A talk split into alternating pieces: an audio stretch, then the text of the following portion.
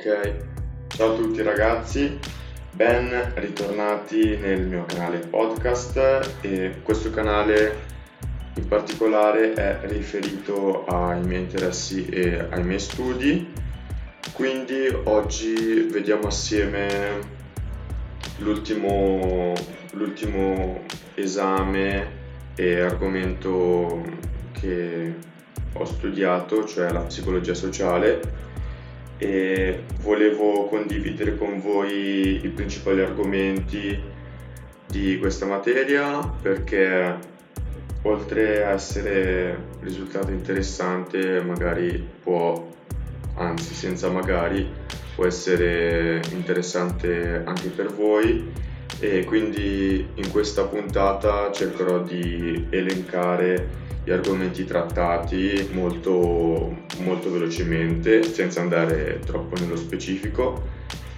E se poi siete interessati a un argomento in particolare possiamo approfondirlo assieme. Quindi di, di questi 10-11 argomenti che vi elencherò se ve ne interessa uno in particolare possiamo, possiamo vederlo assieme comunque iniziamo eh, iniziamo col definire la psicologia sociale con eh, una definizione teorica, cioè la psicologia sociale è una scienza.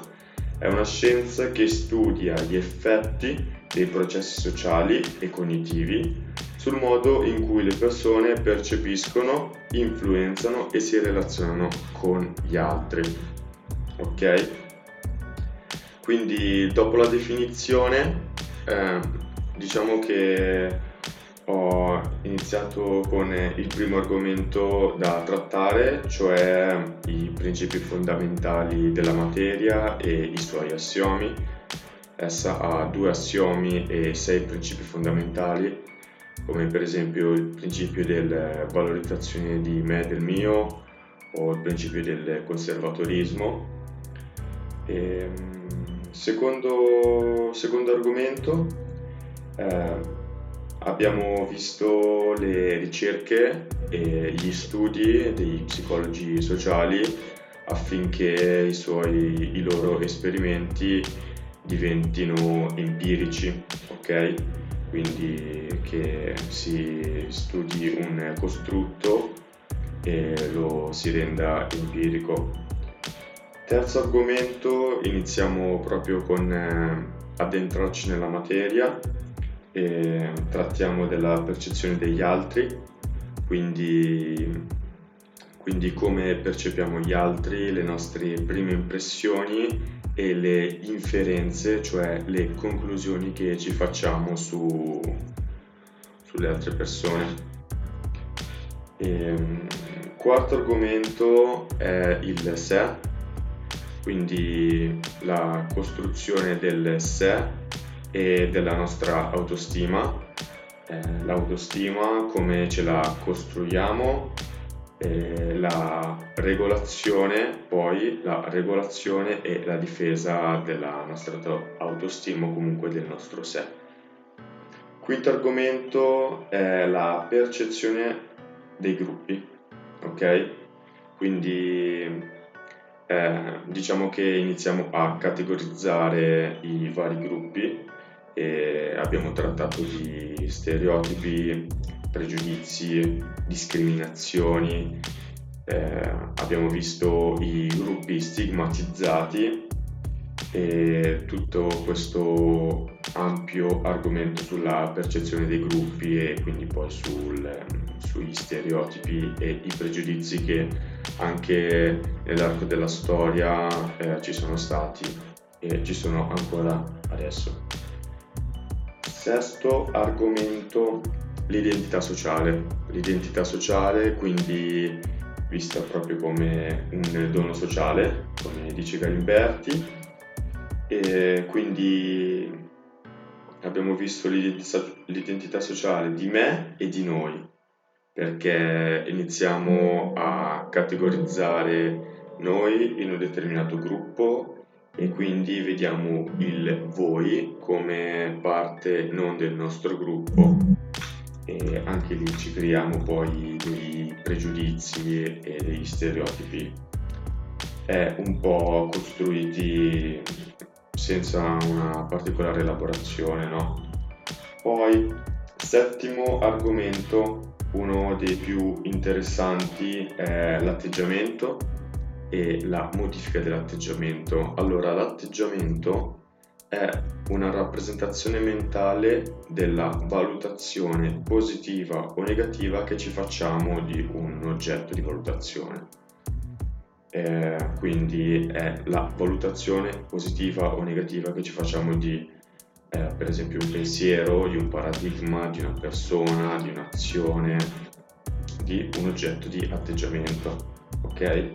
E questo atteggiamento eh, può modificarsi nel tempo e quindi abbiamo visto la modifica degli atteggiamenti e per, eh, per far sì che questi atteggiamenti cambino eh, uno degli strumenti più utilizzati e conosciuti e parlati, discussi è la persuasione. Quindi conosciamo l'efficacia della persuasione nell'ambito delle vendite, nell'ambito della programmazione neurolinguistica, in tantissimi aspetti perché comunque la persuasione ci permette di, influenza, cioè, di modificare la nostra valutazione che abbiamo di un determinato oggetto. Vi faccio un esempio interessante che ho vissuto nella vita reale di quello che ho studiato e mi è sembrato molto, mi fa, mi è sembrato molto interessante, mi farebbe piacere comunque eh, raccontarvelo. Allora, io sono un amante del rap, ok? E su YouTube c'è un programma che si chiama Real Talk dove periodicamente ospita dei mi, mi, i migliori rapper, diciamo, ospita i migliori rapper per, per fare delle promo e per esibirsi, no? E, ehm, è uscito due o tre giorni fa il, ehm, il, Real Talk di Villa Banks, che è appunto un cantante, dove ehm, nei commenti praticamente c'era un commento di Madame, ok? E Madame è un'altra cantante, rapper italiana, e che quindi è una persona che ne sa, nel senso è è una persona competente nell'ambito del rap. Cosa è successo? Praticamente quel feedback dato da Madame, quindi da una persona competente, ha influenzato la mia valutazione sul, su questo cantante, su Villa Banks. E questa euristica, questa diciamo scorciatoia che mi che mi porta alla conclusione della mia valutazione positiva perché spacca eh, di questo cantante o può essere anche negativa è data proprio da questa euristica della competenza quindi eh, l'euristica della competenza cioè delle persone competenti che eh, danno dei feedback e questi feedback eh, se non vogliamo fare una valutazione molto più approfondita eh, ci danno già delle conclusioni, quindi delle valutazioni. Altre euristiche, quindi altre scorciatoie che noi utilizziamo per eh, cambiare atteggiamento, per esempio, sono l'euristica della familiarità, l'euristica della persuasione, oppure la lunghezza del messaggio, che la lunghezza del messaggio implica che quel messaggio sia più competente, per esempio, quindi siamo più portati a modificare il nostro atteggiamento, eccetera, eccetera, eccetera. E, ehm, nel senso che um, eh, questo è quanto nel, nel momento in cui eh, non vuoi utilizzare un'elaborazione più sistematica o comunque più approfondita eh, dell'oggetto, ma vuoi soffermarti su valutazioni abbastanza superficiali. E quindi queste, queste euristiche, queste scorciatoie sono, sono di aiuto e ci, ci, influenzano parecchio. Poi, ottavo argomento, eh, abbiamo visto gli atteggiamenti, ehm, assieme ai comportamenti, quindi anche come gli atteggiamenti influenzano i nostri comportamenti e viceversa come i comportamenti influenzano i nostri atteggiamenti. Abbiamo introdotto poi la dissonanza cognitiva di Festinger e ci sono comunque anche in questo argomento parti interessanti. Poi, non, argomento, non argomento sono le norme di gruppo, quindi eh, vediamo le norme di gruppo come quei modi di pensare, agire, comportarsi che sono accettati dalla comunità di cui fai parte, dal tuo gruppo e ehm, quindi ci sono poi eh, argomenti che trattano del conformismo e di bias diciamo che si creano all'interno del gruppo come per esempio il groupthink che, che diciamo non, eh, non porta eh, la soluzione di gruppo alla migliore soluzione ma a volte può anche sdeviare. Quindi decimo argomento sì Ehm, poi vediamo sempre come si, com- eh, come si comportano le norme eh, e il comportamento, ok? Quindi vediamo le norme di gruppo con il comportamento e le norme che guidano l'atteggiamento. Quindi anche la parte delle norme è molto ampia e infine l'ultimo argomento, un altro argomento molto, molto interessante che mi ha aiutato diciamo ad arrivare a delle conclusioni sotto l'aspetto sportivo è l'interazione e la prestazione all'interno dei gruppi. Eh, questo argomento ha mostrato diverse idee che possono essere riscontrate all'interno di un qualsiasi gruppo eh, e io le ho, le ho riscontrate molto eh, nel mio gruppo calcistico sportivo.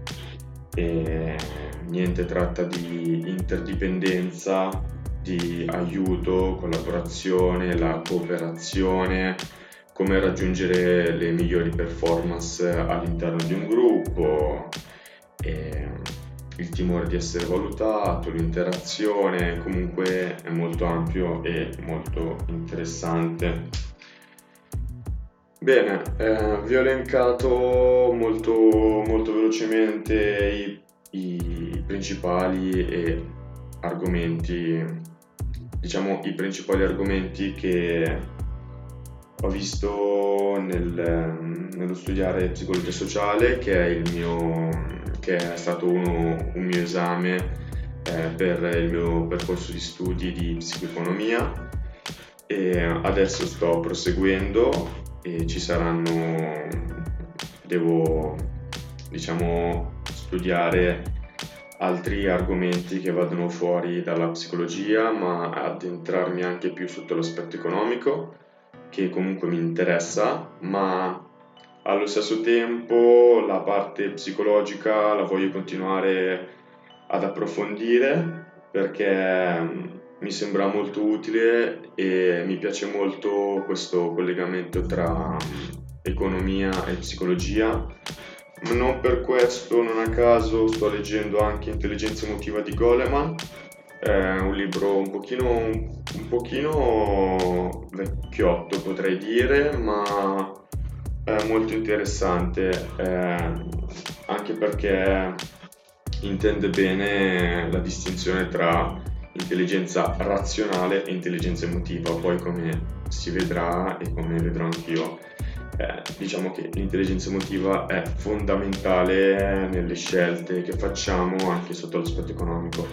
Quindi ci aggiorniamo per la prossima puntata e grazie a tutti.